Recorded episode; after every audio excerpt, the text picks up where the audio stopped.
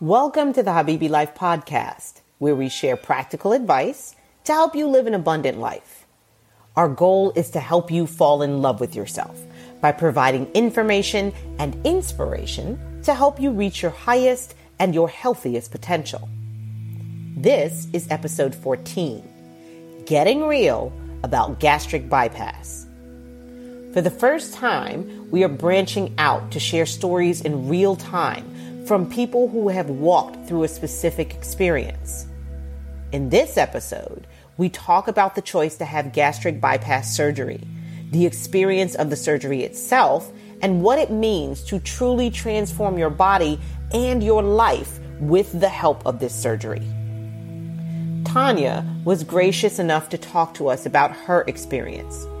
Tanya is my family and my friend and I applaud her courage and her honesty, especially when I started with the toughest and most obvious question Why did you decide to get gastric bypass? Whew. So that question.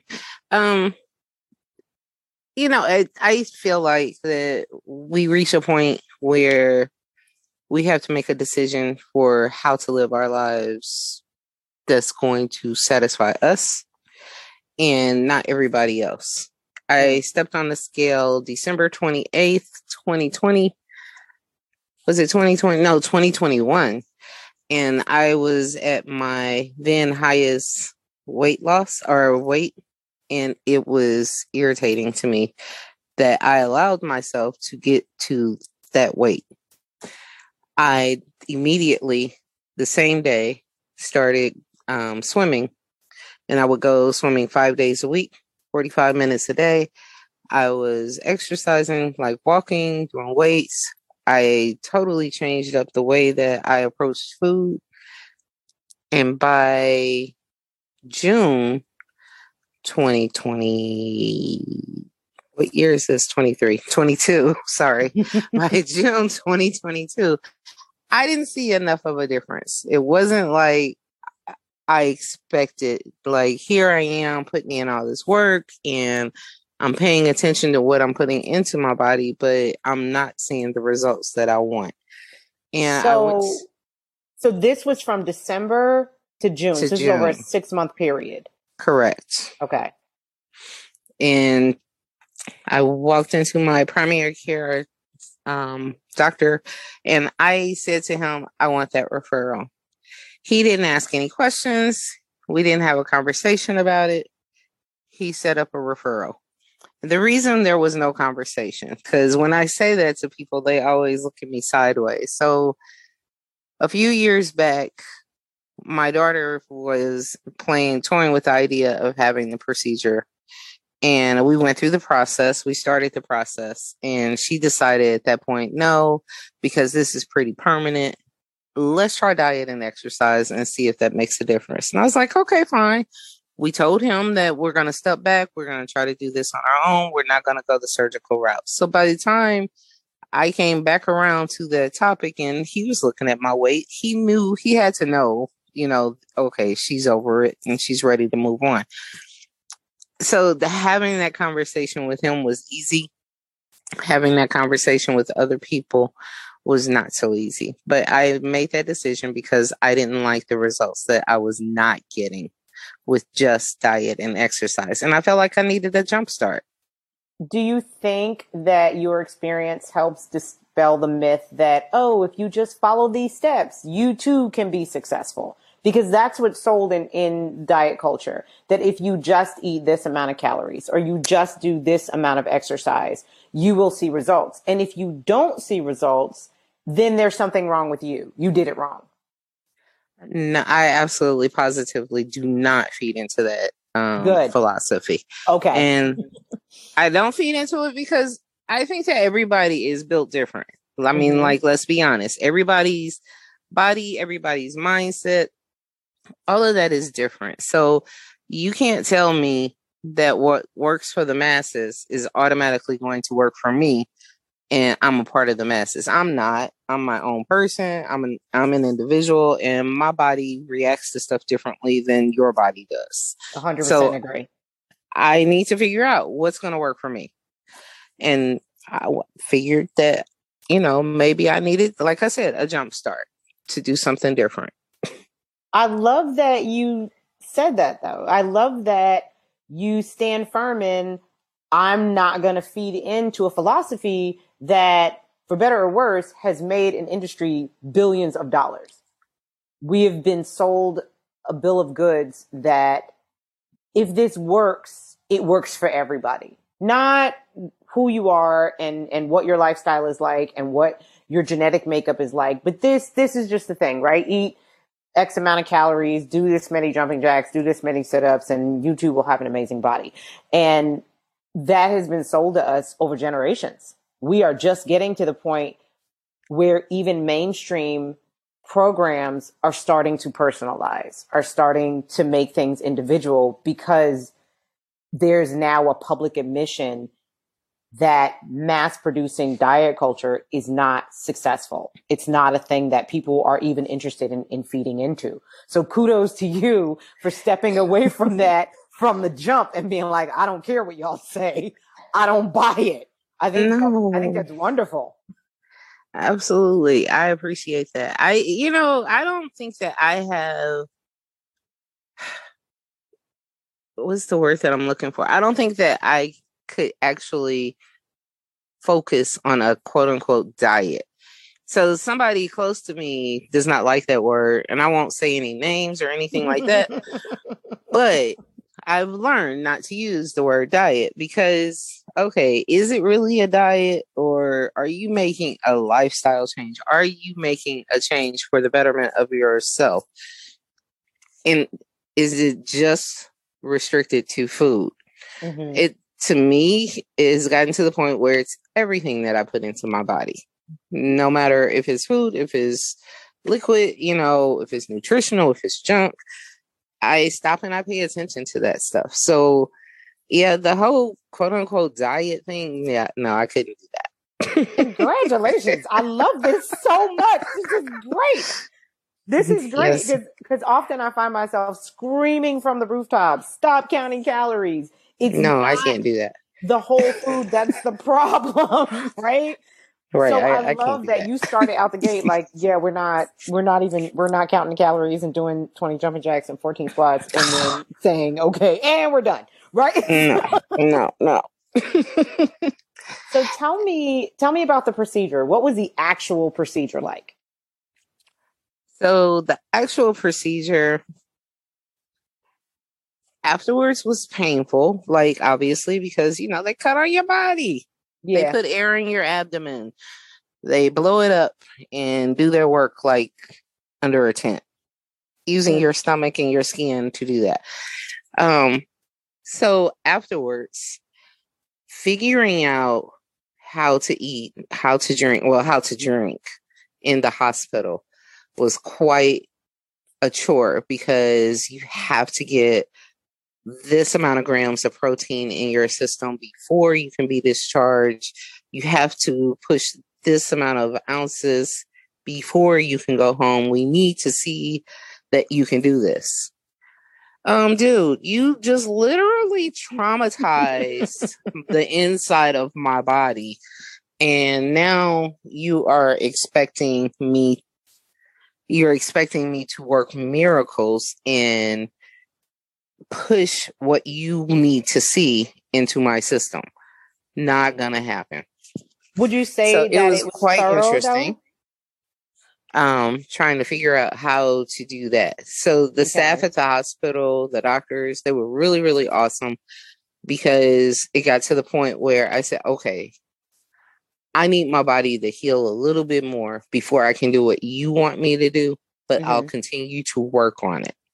Mm. If you allow me the opportunity to work on it, I will get to where you need me to be. But I got to do this in my own pace. So, were you able to leave the hospital before you hit their numbers? Oh, yes. Okay. that was my question. yes.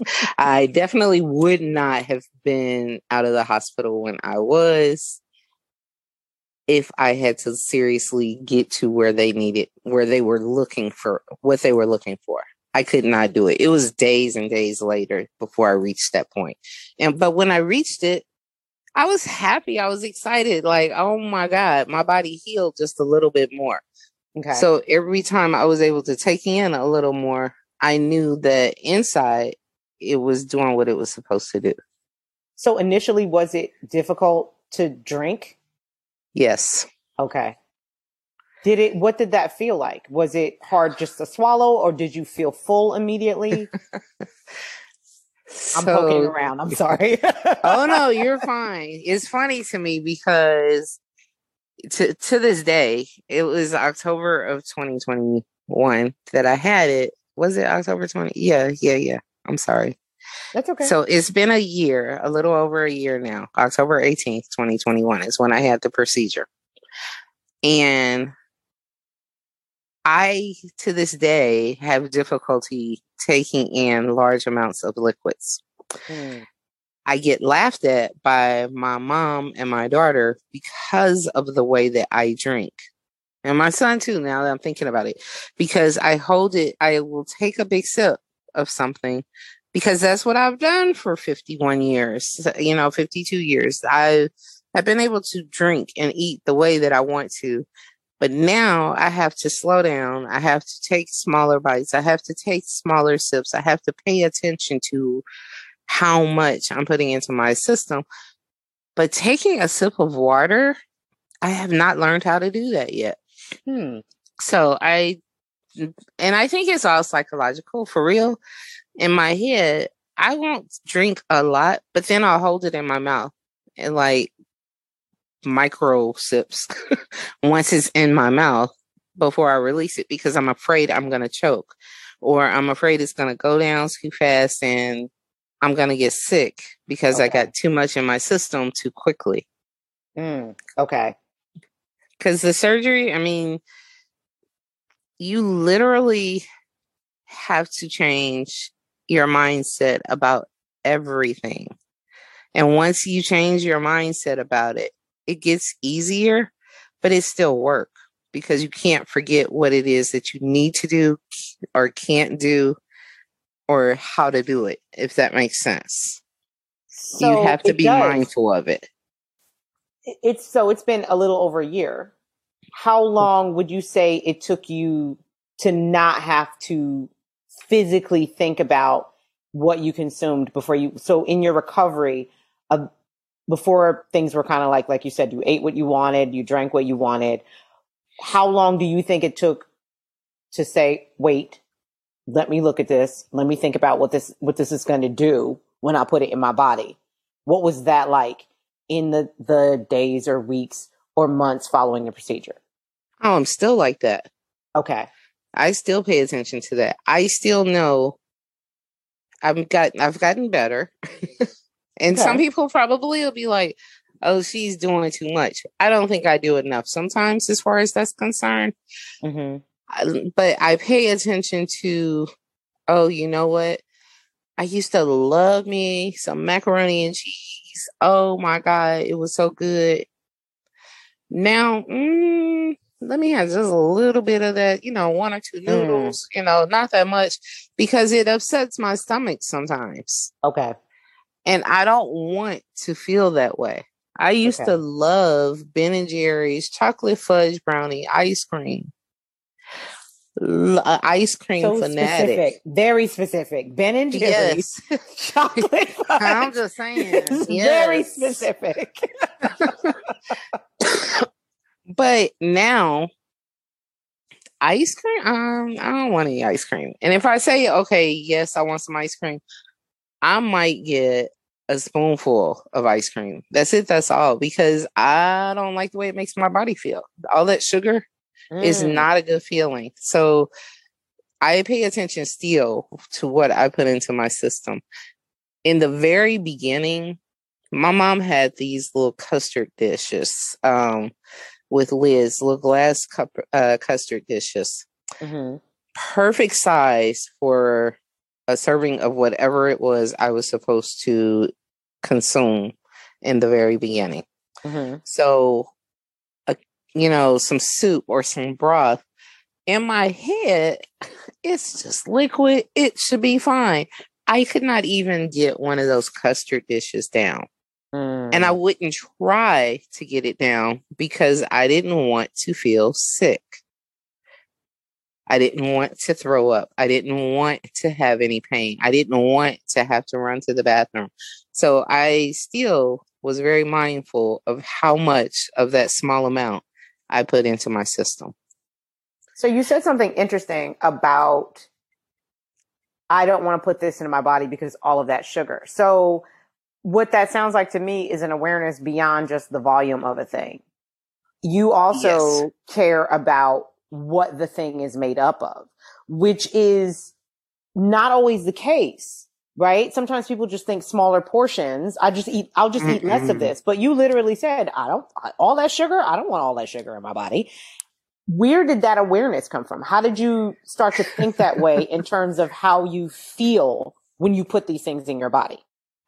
So, getting ready for the surgery, I knew that there were going to be some changes that I was going to have to make after the surgery in order for it to for me to be a success. Mm-hmm. So they tell you you can't chew gum, you got to get rid of sugar, no carbonated drinks. Mm, they okay. tell you after the surgery you're going to need to say no to that stuff. Otherwise, you're going to have problems. So before the surgery happened, I started playing around with sugar substitutes mm-hmm. because I wasn't really quite ready to walk away from sweet stuff or in my mind sweet stuff. So I played with the sweet and low or the um equal or whatever the other one is. I mm-hmm. toyed around with those. I ran out of real sugar one day and I was in the store with my mom and I picked up a really small bag of sugar. Mm-hmm. And she looked at me and she said, well, What are you doing? I said, Well, I'm having surgery in a couple of months. I don't need a five pound bag of sugar. Like, I need to get rid of what I, I don't need to get stuck in having this in my house because I'm not going to use it. Mm-hmm. So I started mentally changing the way that I was sweeten um, coffee or tea or oatmeal or cream of wheat. I started trying to figure out different ways that were still acceptable or still good to me. Mm-hmm. And I started steering away physically from sugar before the surgery so that it would not be a system shock when the surgery came. Okay. That is kudos. I mean, that is, that's amazing. I've, I've dealt you. with a few people who've had the surgery and this is not, these are not the conversations. These are not the conversations that were had. They were very much centered around caloric count. Like I can have a very small bag of chips. I can have a handful of Cheetos. I can have like an ounce of Coke soda, not the drug. I can, you know, it was one of, and I would think, okay, well, you know, I'm not a doctor. So I, what am I going to say? To something like that. But to mm-hmm. hear you say, nope, they told me these are things you need to deal with. And the fact that you went through with it, I mean, again, this is, this is really satisfying to hear because it means not only did you take your doctor's advice, yay, um, but it also means that you started making changes from the inside out. Mm-hmm. Instead and of just looking at the number. Right. And it definitely was not a number thing for me because I I'm horrible about counting calories. Like I would not even know where to begin with counting a calorie. Like what? No. you have an ice cube. Okay, that's one calorie. What? I don't know how much of a calorie it is. Not interested. Now what right. I did pay attention to was protein. I will I will Google up something in a heartbeat to see how much protein does that contain. Okay. Oh, you want a scrambled egg today? No cheese? How much protein is in that? How beneficial is that going to be to you and what your daily goal is supposed to be at this point in time in your life? What's is your daily goal? To, so I'm supposed to consume 60 to 80 grams of protein a day. Okay. Sometimes that's difficult for me sometimes it's pretty easy. If I'm on the road, on the highway, I pay attention to what like you go in the gas station. It's not physically impossible to not plan ahead and have stuff with you to do what you need to do. Like you can have the protein shakes at your disposal, but they don't really travel that well. Okay. In my opinion. okay. like I did I took protein shakes with me one time um going out of town and I I kept them in uh, one of the insulated bags but Mhm. to me knowing that it had been out of the refrigerator for x amount of hours mentally messed with my head and I threw it up. Oh so- wow. Okay. I had to pay attention to that kind of stuff because I know that my head can play games with me. So I will prep, and my mom laughs at me about this too because in the beginning, I had all these little snack bags going where I would, and I still do it randomly, will still put snacks together so that it's the perfect amount. Like I have my mm-hmm. fruits, I have mixed berries, or I will peel an orange and you know separate it and all that, and have that in a snack bag.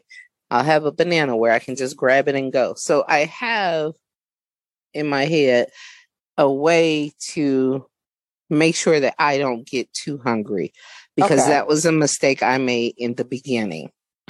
Oh, you went too low. I would go too long. And then because I was still trying to figure things out, Mhm. if you go too long without meals, then you find yourself eating quickly to satisfy that hunger feeling. And putting all of that into your body quickly will only make it sit somewhere between your mouth and your stomach oh no. and eventually come back out through your mouth Oh. because you pushed it too quickly. Did that one too many times and I stopped. It truly is a process. It's so much of a learn and it's the learning curve on it is again to each person. hmm So my daughter, she threw up ridiculous amounts Mm. But she didn't like to listen. She's younger, so she has her like, own way. I do what I want, mommy. Pretty much, Uh, sweetie. Let your body heal a little bit more before you do that. I promise you, once your body heals, it'll get easier. Cannot say that part enough. you have to allow your insides to heal because it has truly been traumatized. So I had a horrible fat habit of when I got ready to eat, I would lay across my bed and watch TV and I would eat while I was laying on my side. Mm, okay. I tried that one day after the surgery. I don't do that anymore. But I Oh. tried that one day after the surgery. And again, the one thing I keep saying is your insides have been traumatized. So you cannot do the same things you used to do and think that you're going to have the same non results. Mhm. Not going to happen. So your body literally trained your mind. Yes. Okay. Yes. Yes. Because one day of laying across the bed trying to eat something and getting two bites down and jumping up and running to go throw it back up Wow. taught me no, you probably need to sit up Mm. and eat. Oh, not that that's not a bad practice in the first place. Should have been Right. doing that. Probably Right. how you got to where you were. These bad eating habits is more to what you're putting in is sometimes your behavior Mm-hmm. that adds to where you are. And I've found myself picking apart choices that I've made literally all my life. Mm. Wow. Literally. After the surgery, when I still couldn't eat, I can remember after I got out the hospital, I don't know where I went, and we I was riding in the car with my daughter, and we went past Kentucky Fried Chicken. And the drive, I didn't want it. Anything that I'm about to name, I didn't want. But it made me think of the mindset. We drove past Kentucky Fried Chicken, and the drive-through line was to the street. And I was like, wow, that many people want chicken today. Oh, okay. I mean, like, go home and cook. But I could have been in that line once upon a time. Mm. I can't be in the line now, but hmm, why are all these people eating out? Get to the next light, and it's a Rally's to my right, which is, for those of you who don't know, a little hamburger stand, kind of like Checkers or Zips. I don't know the other option to compare it to, either. but uh, it's a, it's a fast food chain. It's a fast food chain, yes. And the line, and they have windows on both sides of the buildings. And the line was ridiculous on both sides. This is the same car ride. Again, wow. in my head, I'm going, why are these this many people getting fast food? What the heck? I go less than a block, and there's a Church's Chicken on my left and it's cars everywhere, people jam packed in there getting food. And I was like, stop it. You're jealous because you can't have any of this and everything is getting your attention. But I said, no, it's not that. We have a mindset that this is okay. And we don't stop to think about just how much unhealthy stuff we're putting into our bodies while we're making these choices. Mm-hmm. But now I have to think about that kind of stuff. Like, all right, Tanya, you want to go to Church's, you want to go to KFC. How is that going to affect you when you get finished? Mm-hmm. How much of that can you actually get down? Do you really need a two piece meal or could you get a kid's meal? Mm-hmm. So when you start talking kids meal to adults, that is the most hilarious conversation you can have because that won't fill me up. That's not enough. Why would I put that small of a portion in my mouth? Mm-hmm. I mean, other than the fact that it would fill you up, why not? I think, too, when you're talking about the drive home, and just people lined up around the block. We have built convenience into mm-hmm. such a primary act, a thing that is so personal, putting food into our bodies. We've built convenience into this act to the point where we have cultivated unconsciousness. People are completely unconscious about this. You're having conversations with yourself and saying, okay, if I eat this thing, how will I feel? A lot of people don't have that conversation. It's just, I want immediate mm-hmm. gratification. I don't have to think about it. I don't have to cook. I don't have to clean, right? Because I can just throw the packages mm-hmm. in the trash. So all of that thought process is taken out of the equation. And the next thing you know, you're in a line around the corner to get a chicken sandwich or right. whatever whatever the thing is, because I'm hungry, hungry, need food. Let me go get in line somewhere and have someone make the food for me. Mm-hmm. That goes back to those prepared snacks. Remember, yep. I said mm-hmm. taking snacks goes back to that. yeah, it's that is a very, very challenging thing to step away from because we're talking generations of conditions. Yes. Yes. We are not, we're not new to fast food. Fast food was in our parents' era. So we came up at a time where if you're hungry, especially because there's a fast food restaurant on every corner. So if you're hungry, just make a mm-hmm. right into the drive through. Not a big deal, right? Pay yes. however it is you're, however much it is you're going to pay and boom, food. What's to worry mm-hmm. about? Nothing. Get home. You can eat it on the way home, throw the stuff in the trash, go on about your life. Yep. Making because that change is insane. And and the fact that your body was like, you can do this if you want to, but we're gonna throw up. you can put it in, but I promise you I'm gonna put it out along the right. way. Go ahead, try right. I love that it was the body that taught the mind and not the mind that taught the body. Um, even separating those things, people don't always like to separate those things, but it was just it's just very interesting that you're like your your brain is like you know I want this thing. Body's like, all mm-hmm. right, let's try it if you want to. Right. right. Go ahead. Take a bite. I mean, and you know, what holiday? Chris was it Christmas or Thanksgiving? Thanksgiving, I think. As I stood in um, the kitchen to get my food for Thanksgiving this year or last year, my feelings were so hurt. Mm. Don't know mm. why. I don't know where it came from.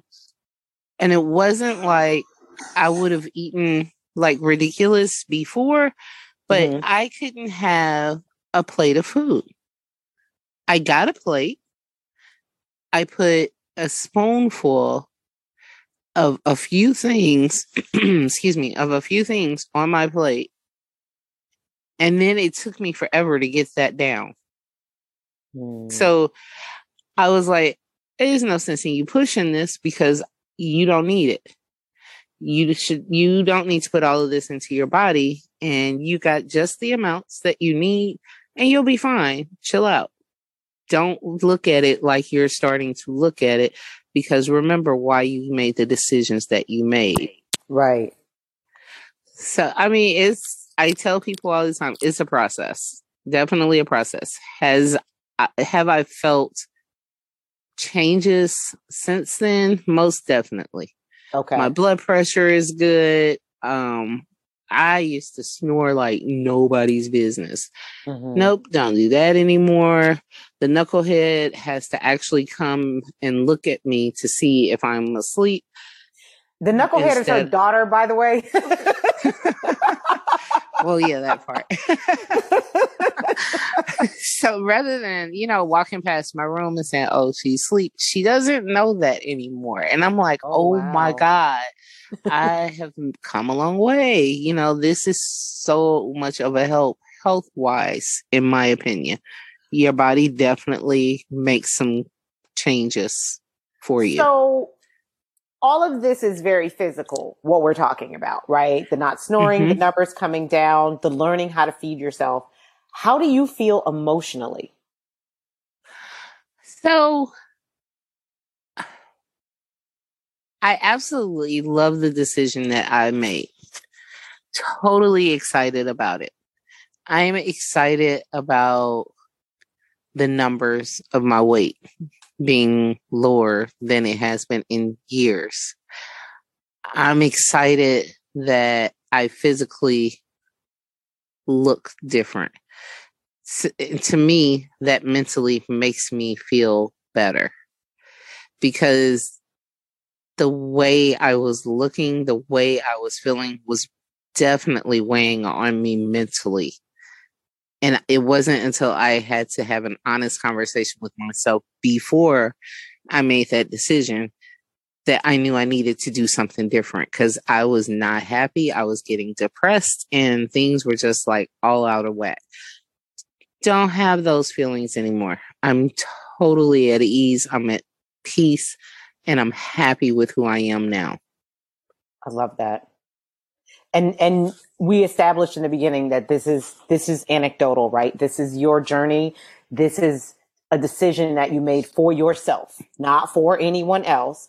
Um, exactly. I, I was very curious about if there was a shift emotionally for you. So thank you for that. Thank you for sharing that because it's very personal right? It to is. say something like that out loud. It is. I had during this process before the surgery was the conversation I had to have with my mom. So when the people around you, you already know, or you think you know, I'm going to say you think you know the way that they are going to react when you tell them, Hey, I'm going to have a weight loss surgery. I feel as though I've gained so much weight. I've gotten so big that I need to have surgery to lose it. Then you have those people that don't have a clue what they're talking about and we'll say that's the easy way out. Mm. Please understand they are clueless about the actual process. Nothing easy about this. Really appreciate you saying that out loud. I needed to say that out loud. I cannot say that enough. This is not by any stretch of the imagination, by any means, an easy way out. This will make you work harder than doing it any other way. You get the benefits, you get the changes where you can see them and other people can see them and you can see the not changes in your numbers true enough but there are those other changes that you cannot see that the average person cannot see but you can feel them mm-hmm. you know it's happening and you know it's something that you need to address. Right. But you got to work on it uh, for it to change. So i mean the whole thing you have to i can remember talking to you when i decided to tell you when i decided okay it's time for me and shahada to have a conversation. Mm-hmm. And i was like oh lord how is she going to react to me? Is she going to fuss at me? Is her husband going to say something crazy? How is this about to go down? And the reaction that I got from you all was definitely that of we're familiar, we understand, and no, it's not easy. You're to have to put in work. Right. So it was confirmation to me that there was an understanding and I knew I had support because you knew what I was about to go through. Right. Instead of me having to explain, you know, why, because I had to explain to several people close to me. Um, because I didn't tell a lot of people in the beginning when I made my mind up before the surgery. Mm-hmm. I was selective with the people that I told. And the reason that I was as selective as I was, I was doing this for me. I had looked in the mirror one too many times. I saw a picture that somebody took of me from the side one too many times, and I was not satisfied with what I was seeing or how I was feeling to come up three flights of steps because we live on the third floor and not be able to breathe when I get here. Oh, let me sit down for a minute and catch my breath. What? No, you shouldn't have to do that. So okay. I made that decision for me. Hmm. And I knew that I could not tell other people for them to be a part of the decision making process or think that they were going to be a part of the decision making process or that their opinion would matter. Mm. Not meant in a disrespectful manner or a mean manner by any means, but this was something that Tanya had to do for Tanya. Right. And anybody else had to fall in place.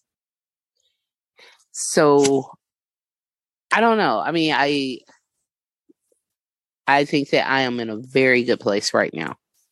Good. And it comes through because I hear a lot, I have a lot of people fussing at me about how frequently I post pictures of myself. Man, whatever.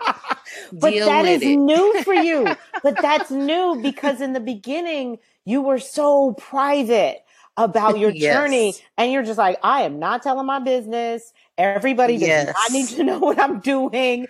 And I just kind of chalked it up to, you know, the kind of the kind of the way that we are. I mean, you're 51, I'm 49. We just don't tell our business like that. Like we weren't right to tell our business like that. And so when I asked you about it, you were just like, um, no. But eventually, I you went from the face selfies to the shoulder sh- selfies. Mm-hmm. Then we got a little bit of waist action. All of a sudden, I saw a full length selfie, and I was like, okay, I guess we're stepping out now. yes, like I walk past the mirror now and I see myself. I'm like, wait, wait, wait, where's my phone? Wait, let me I'm take cute. a picture. let me take my picture. Uh, yeah, no, I missed out on years of doing that. So to be able to do that again is amazing to me. Totally amazing. I'm so happy for you. And I'm really proud of the way that you chose to approach this thing at this time because at least in my experience i get a lot of messages from people who are our age or sometimes even younger and they are already defeated. It's too late for me once they get past no. 40, they think it's the end of their lives. And I spend a lot of time telling people, oh my goodness, your life literally has just started. Like, please right. do not throw in the towel. Do not give up. There's so much more ahead of you. And there is no reason for you to think that this is your lot. Mm-hmm. So I love that you just, you made the decision. And I, and I, is even though it was quiet, even though you started really quiet. And I'm gonna keep harping on that because I couldn't believe I was like, she's not telling anybody anything. I'm getting a selfie of like the side of her face.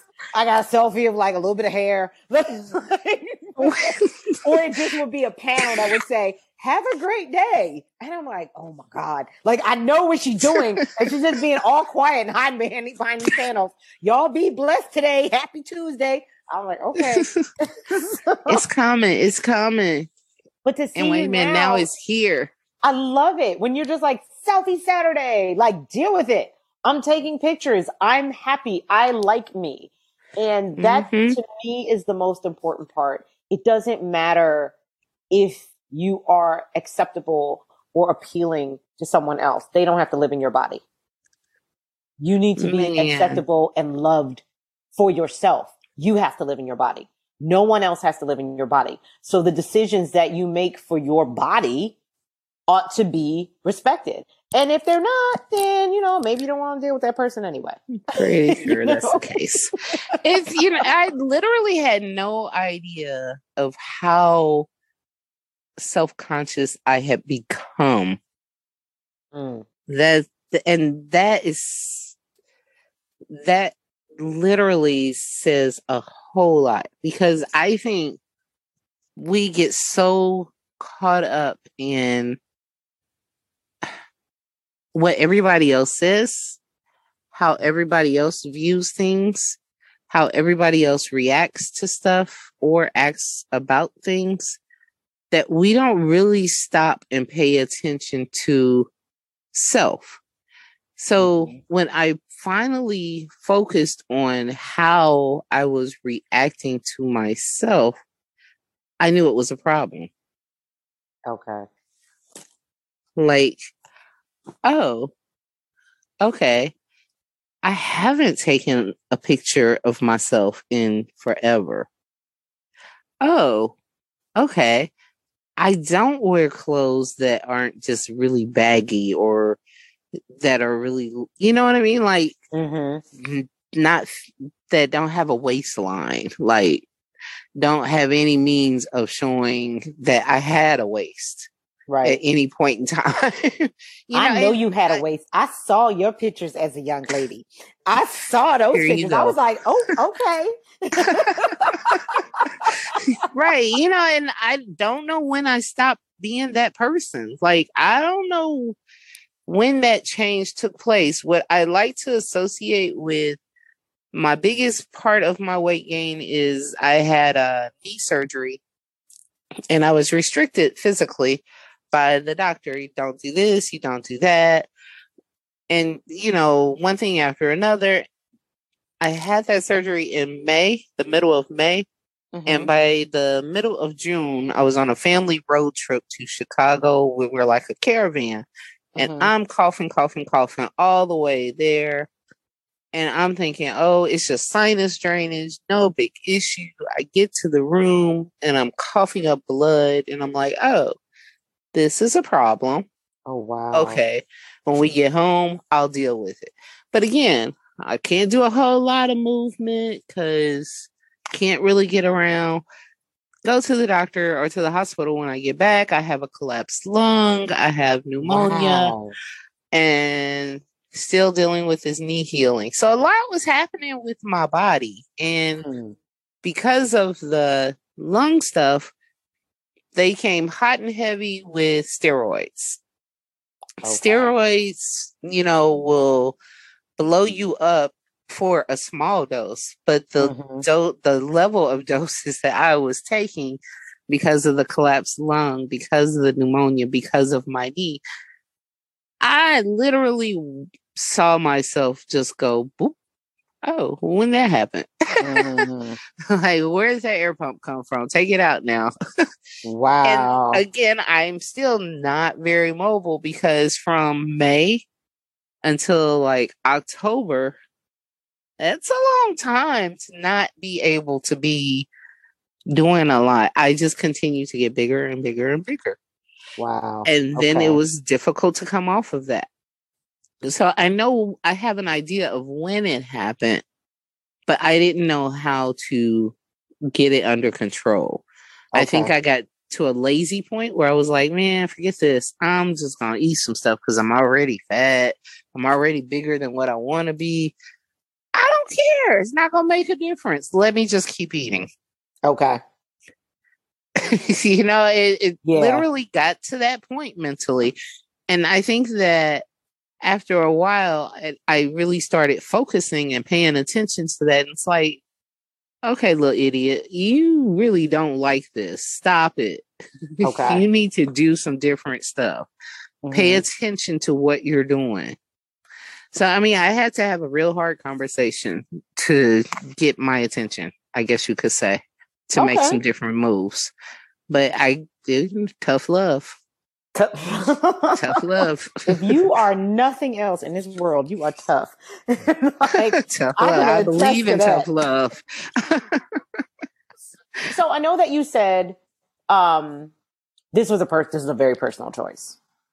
hmm Now that you've walked this path, you know what it feels like on the inside of your body. Is this a conversation? If someone approached you, is this a conversation that you would be willing to have with someone who was Most struggling with their weight and felt like, listen, I'm doing all the things and I, I still am not seeing the change? Most definitely. I anybody that knows me that has ever had any kind of interaction with me will tell you without hesitation I'll have that conversation. I work at the YMCA part time. I open a couple of days a week. Mm-hmm. One morning, I and I always speak to my members. I, you know, connect with them. I try to find out a little something about them to we where we can have conversations what you know their journey is why they're doing it whatever the conversation may be but i noticed this lady come in one morning and pretty much as quick as she came in she left back out or she Mm. thought she was and i stopped her and i was like so what are we doing what did you just do because you literally just walked in and you're leaving already and she said yeah i just had surgery and they told me I pretty much just had to, you know, get to the gym and I didn't have to do anything, just leave. I said, What? interesting. I said, a doctor told you that, or is that what you took from the conversation? And she laughed. I said, so let me be real personal and get in your business. What kind of surgery you have? Well, I just had the weight loss surgery. I said, Oh, okay. You have gastric bypass, or did you have the sleeve? And she looked, I said, Oh, me personally, I had the bypass in October. Mm. And she said, Oh, I said, so I'm gonna ask you again, which one did you have? So she told me, I said, Okay. I said, So what they said to you was every hour for five minutes, an hour, you need to get up and move. Once you get to a spot where they release you, have they released you to do exercises yet? She said, Yes. I said, Oh, girl, go back in there and walk around some more because you ain't done. They did not mm. mean for you to walk into the gym and walk back out. No, that's not what they were saying to you. You have to move. I say, if you don't move, your body is not going to heal. If your body does not heal the way that you want it to, the way that you need it to, this whole process is going to be more difficult for you than what you need it to be. I'm not telling you go in there and lift weights. I'm not telling you to go in there and get on a machine. I am saying go walk around the track a few times. And each week Mm. do a little bit more. I said, but you cannot approach this haphazardly. You're going to have to come to this with some mm, with some drive, with some Mhm. determination, and with some focus. And she was like, Yes, ma'am. I said, Now, I only work two days a week, but I can pull up your record at any given time to see how many times you've been coming. I expect to see you here. And if I don't, I'll reach out to you. I didn't see her one week. I Mhm. sent her an email. I said, So I'm just checking in. I'm off work, been off work a few weeks. I don't know if you've been there or not, but I just want you to know I'm thinking about you. Hopefully, you've been going to work out, and I look forward to hearing back from you. Accountability.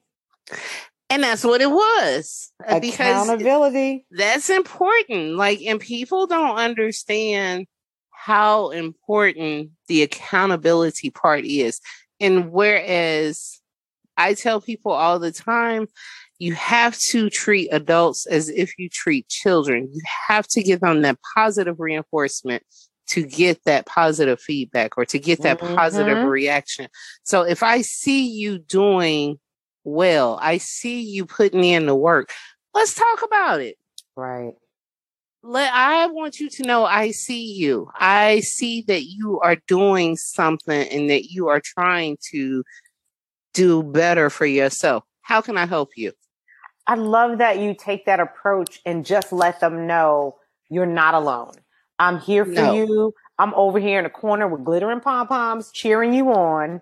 Now, now about the I glitter. Wish, now, see, I always say the glitter because I got pink glitter and pom poms to cheer you on because a lot of times with any type of weight loss that's more than 20, I'll even go up to 40 pounds. That's more than 40 pounds. What I've tended to find is that people do try to do a lot of stuff in private and then their dream is just to emerge transformed. No. Right. And I, I hear this question a lot when I ask people to just be honest. Tell me how you feel on the inside. No judgment. Just tell me how you feel on the inside. What do you want?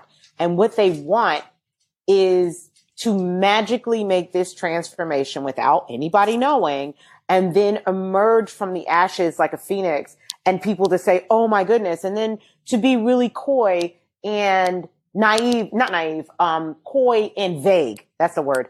Coy and mm-hmm. vague about how it happened. How oh, it. I just, you know, I just stopped eating sugar and I ate vegetables and I don't eat red meat anymore. And I eat mostly fish and broccoli. Mm-hmm. Fish and broccoli. Like I've heard this a billion times.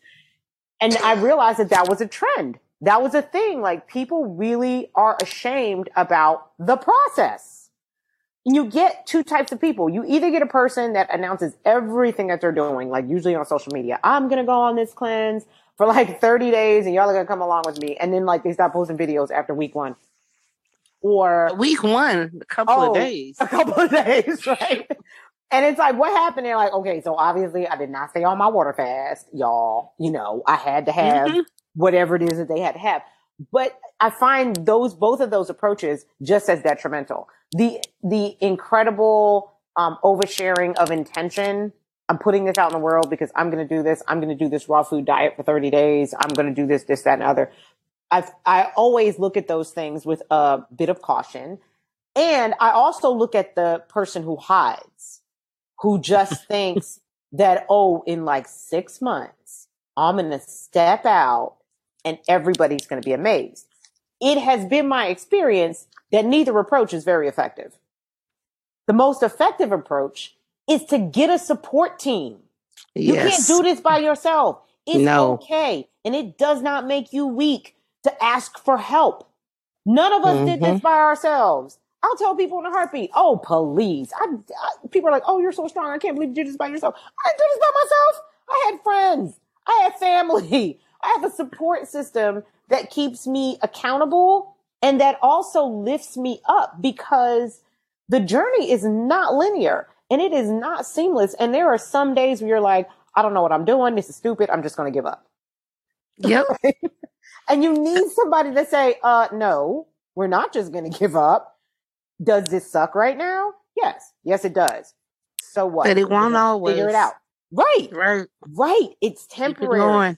Keep it, Keep it going. And having a support group, having a cheerleader, having a community, having a person that you know is going to not only hold your feet to the fire, but also lift you up in the times when you can't stand on your own is priceless. I have found that that is the key to long sustain long-term sustainable choices. It's easy for us to make a quick decision about 3 days, right? Or a mm-hmm. week or, you know, people will say two weeks or three weeks or 30 days or whatever. But doing this, turning this into a lifestyle, completely different thing. When I became vegan, completely different thing. I didn't have a support group. I did all the wrong things. I found out three years after the fact, oh, apparently all new vegans who don't know what the hell they're doing make these stupid ass decisions, right? I made stupid decisions year one and year two because I didn't talk to anybody. I just was kind of trying this thing out on my own and I was watching YouTube videos and I was trying to follow doctors. I thought that that was the best thing to do. I followed a lot of doctors who were vegan because I figured, you know, medical. They know what they're talking about. Right. Medical expert. This is how you're supposed to do this. And while some of it was okay, some of it was not okay, which is why in 2021, and you know this, I came up with severe B12 deficiency and I was paralyzed for three months because my nerves were like, okay, you are not feeding us. We are not making red blood cells. We haven't had red blood cells in like five years. And so now we're going to die. And that was because I wasn't listening to people who would say to me, listen, I know you don't like taking B12 because you got acne. Here's the best B12 supplement to take so that you don't get acne. Those were conversations I needed to have because I didn't supplement because I didn't like what it did to my skin. I was like, screw that. I have been dealing with crappy skin for 40 years of my life and I just got a clear face. And now you want me to take something that's going to give me a pimple?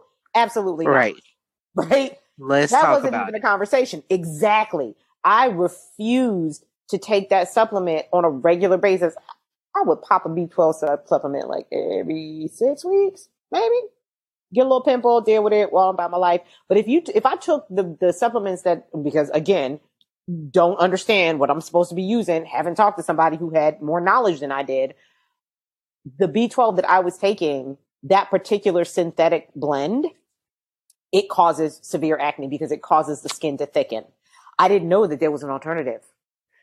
I had no idea I could take a Oh. liquid, right? I've been taking pills. The liquid is much kinder to my body. So now that I understand that, because also when I became vegan, because didn't talk to anybody who had some sense, I was not a processed food vegan, right? So processed vegan foods, a lot of them are fortified with B12. And I did not know that. I was like, nope, no mm. processed foods.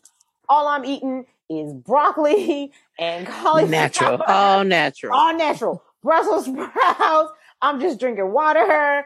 I'm not using any type of sugar, any type of sugar, like not even a date because sugar bad, right? Because Mhm. again, not educated, um, and trying to do everything myself.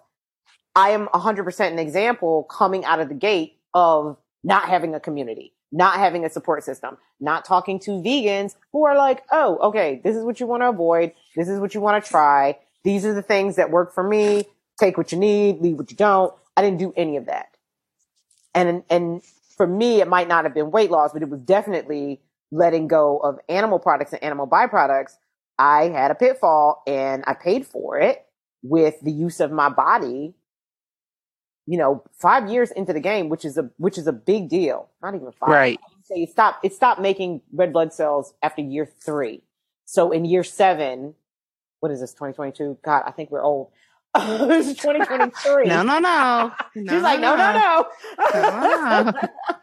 2021 is when I lost the use, and that was at seven years in 2021.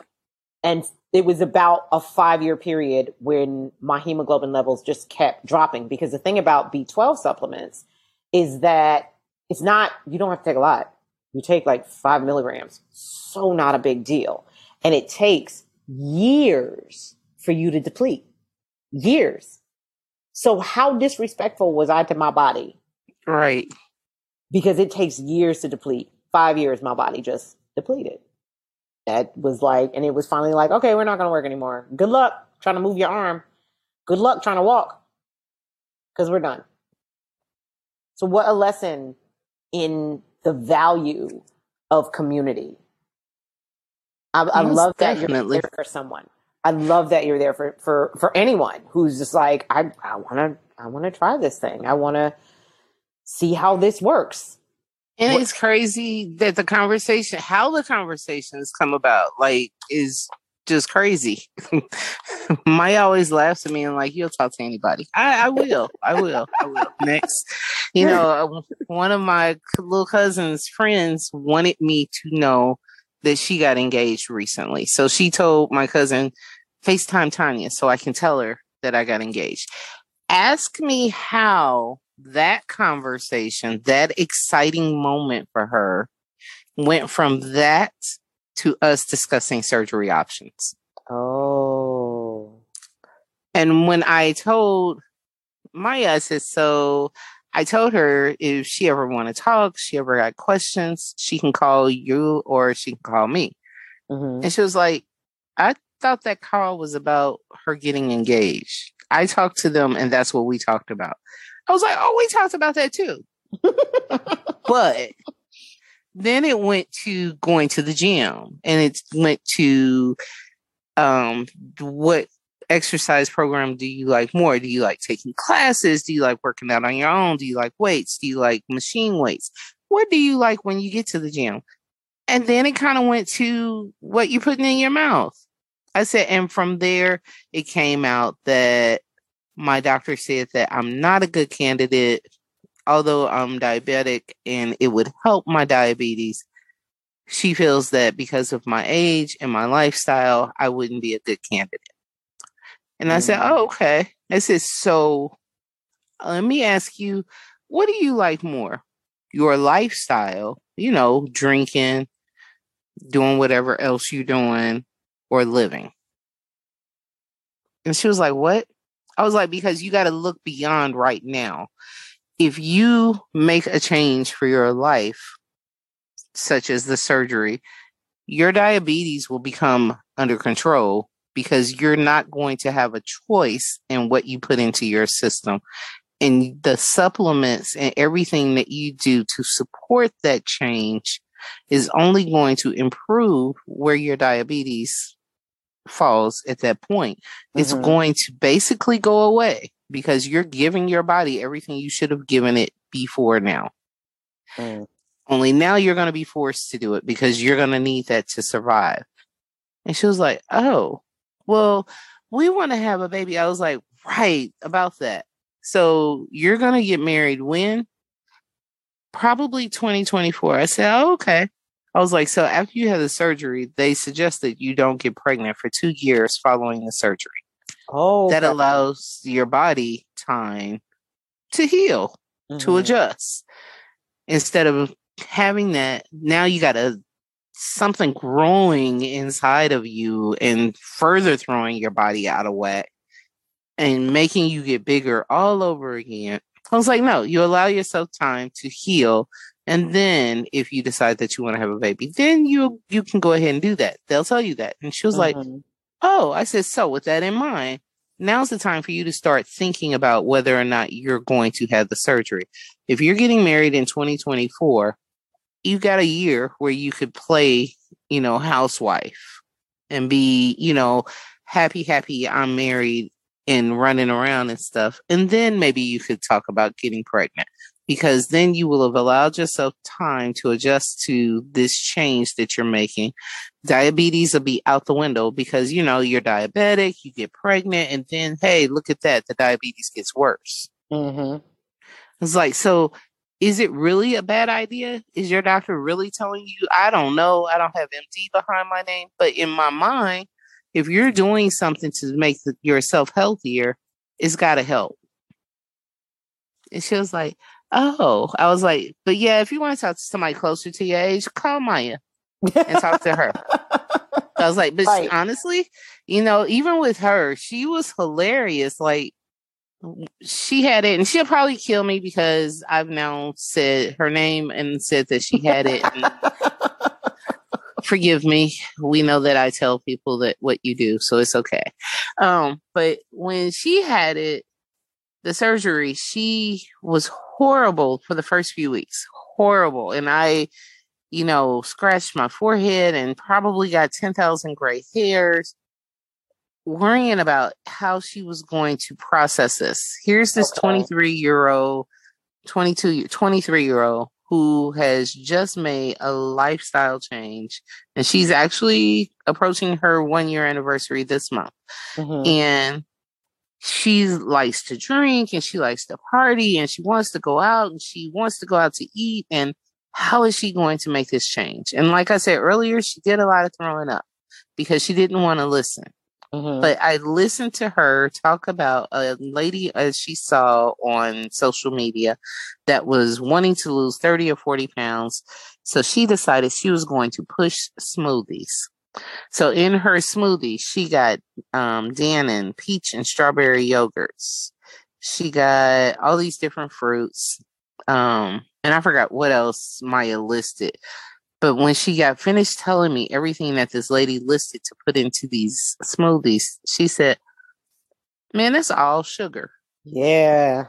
She literally is having a sugar smoothie. Mm-hmm. And I was like, huh, you pay attention to that stuff? You're now? listening. Yeah. And she said, Of course I do. I don't want to get sick. She said, just like, you know, I have to take that um acid reflux pill every day if I'm if I don't want to get sick. So it got to the point where she never she didn't have acid reflux prior to the surgery. So is there stuff that could be bad that happens? Yes. Mm-hmm. Now she takes um omeprazole daily. So she gets it regardless of what she eats? Yes. There are certain things that act, that trigger it more than others. Mm-hmm. But and if she knows that she's not going to have anything that really triggers it, she may not take one, but you can hear her body doing stuff. oh, okay. Her body is just like, listen, I don't like this. So acid right. can be a side effect of the surgery. It can be. It can be. For okay. some people, it kind of goes away. For other people, it can be long term. And I knew that going in. And I was like, okay, let's see what happens. But I haven't had that problem. But her, oh my God, you know, if is some kind of tomato base, she's like, hey, I probably should take a pill. You probably should. She can sit on the other side of my desk. I can be working, and all of a sudden I hear like a little gurgling noise coming from her. Mm. And I'm mm. like, your body's making noise. You're, you you need to tone your body down give it a peel, calm it down. Cause I can literally hear her body talking back to her. Mm, okay. So, I mean, yes, that would be to me a turn off, but at the same time, here's this 23 year old like rediscovering herself and mm-hmm. so super excited and happy with who she is. Oh, I love that so happy. And I, it just gets watching her is like, okay, you know, now she sends a picture every time that she goes to work in the oh, mirror, a mirror selfie. Right. I love that. That makes me happy. It's it's a it's a touchy subject to mm-hmm. talk about loving yourself or rediscovering yourself as a result of seeing weight shed. But your experience is your experience. Right. right. And the way that you feel is valid. No one can take that from you. I, like I said earlier, it's your body. You have to live in it. So mm-hmm. you deserve to live in it in a way that makes you happy. And if that means getting gastric bypass or getting the sleeve or doing whatever, it's your body. You have to live in it. Be happy yes. with your body. It's beautiful to see both of you at different ages and different stages in your lives walking through this journey, not only together, but also from the inside out within yourselves. Like you said, mm-hmm. by the mirror, and you're like, oh, hey, look at you. Where's my phone? right. I love that for you because at our age, sometimes we forget that. Sometimes, yes. Oh, you cute. Okay. yes, agreed. Especially since I can only speak for myself because I know I, I don't have a problem saying that I'm a little older and I'm a, and girl, right? Learning how to move in a digital space was very new to me So we didn't grow up in social Right. media. We didn't grow up where we were on display on anything other than a camera where you had to take the film to the store to get developed. Yes. Right? Now Yes. it's instant gratification. So for Maya, it's like, oh, take a picture, post it, done. For us, it was Mhm. like, take it to the store. Remember that hour processing? Oh my God. If you were lucky. If you, were lucky, you got your picture back an hour or two, you thought you were doing something. Just- Mhm. So I, I love to see both generations going through something around the same time. And if I haven't said it enough, I'm so proud of you. Thank you. I appreciate it. I appreciate your support. I appreciate your being here ev- literally every step of the way and before. and I before. appreciate it. I appreciate it. Appreciate it. Appreciate it. Thank you so much. And thank you for giving me this opportunity to talk about it because that has truly been something that I've been wanting to do, but wasn't really sure how to do it. So I appreciate all of this. Thank you for stepping up and for your courage because this is not a comfortable subject for a lot of people. This is, And it should be. it should be, right? It should be. but it can it can lead to discomfort and sometimes shame because as you mentioned earlier people will suggest that you're just taking the easy route And cut those people off. Eliminate them from your life. They are not a part of your healthy growth from this point. If they are telling you you took an easy way out and they're not stopping to listen and understand and take it in, you don't need that energy in your life. I said it. I'm sorry. I'll take it back. i said i said what i said I said what I said and I meant it. I'm sorry. do not apologize for your greatness you said what you said say it with your chest yes, ma'am. I mean, like, seriously, I mean, this is a time to make yourself grow and be great, be greater than you were before, and not in anybody else's voice, their words. That, no. and can Make we yours- please establish that it's never too late No, no, never, never, never. You, as long as you're alive and breathing and up and walking and moving around and of yourself, of your senses, I think that you, if you are a candidate medically, you should definitely consider if that's your choice, mm-hmm. if that works for you. And keep in mind, I said it before, it's literally a catalyst to jumpstart It's not the end. not the end all to be all and everything. It's only a jump start to your weight loss. Hmm. It's up to you where you go from there. I love that. Tanya, you have Yes, said ma'am. a whole word. Thank you so much for telling your story. Thank you for sharing and for being open and honest. Maya's going to kill you for telling her business. Man. yeah. I might have to come to California. Y'all got a spare room. go, go fluff up the guest room. Tanya got to run away from home. Right. I, I might have to run away. But thank you again for giving me the avenue, the opportunity, and the time, your time to do this. So I appreciate you more than you know. Hundred percent. Thank you so much for being here, Tanya. If you ever want to reach out, you know where to find me.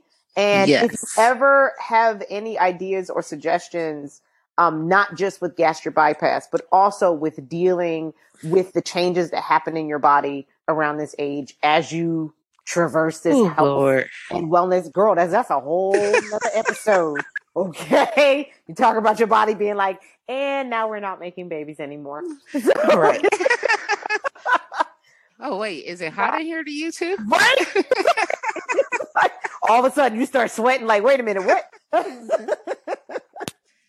Wait a minute. As you see, we have issues, okay? But it is all love and i appreciate Yes. the honesty. i appreciate the honesty. No airs, you know. Yes. No assumptions. Just this is who I am and this is how I feel. That in itself is a powerful thing. So thank you. Talking about body image, weight loss, and truly loving yourself is not an easy thing. Actually going through it in real time can be even tougher. We continue to endeavor to shed light on topics of health and wellness from a real and relatable place. Remember that your journey is yours. Take what you need, leave what you don't, and always try to do what's right for you and your environment. We hope you found this information helpful. And if you'd like to learn more about healthy living, please download the latest issue of Habibi Life magazine. You can find it on habibibody.com, habibibodysport.com, and habibilife.org. Thank you so much for listening, and we hope you'll join us for the next episode.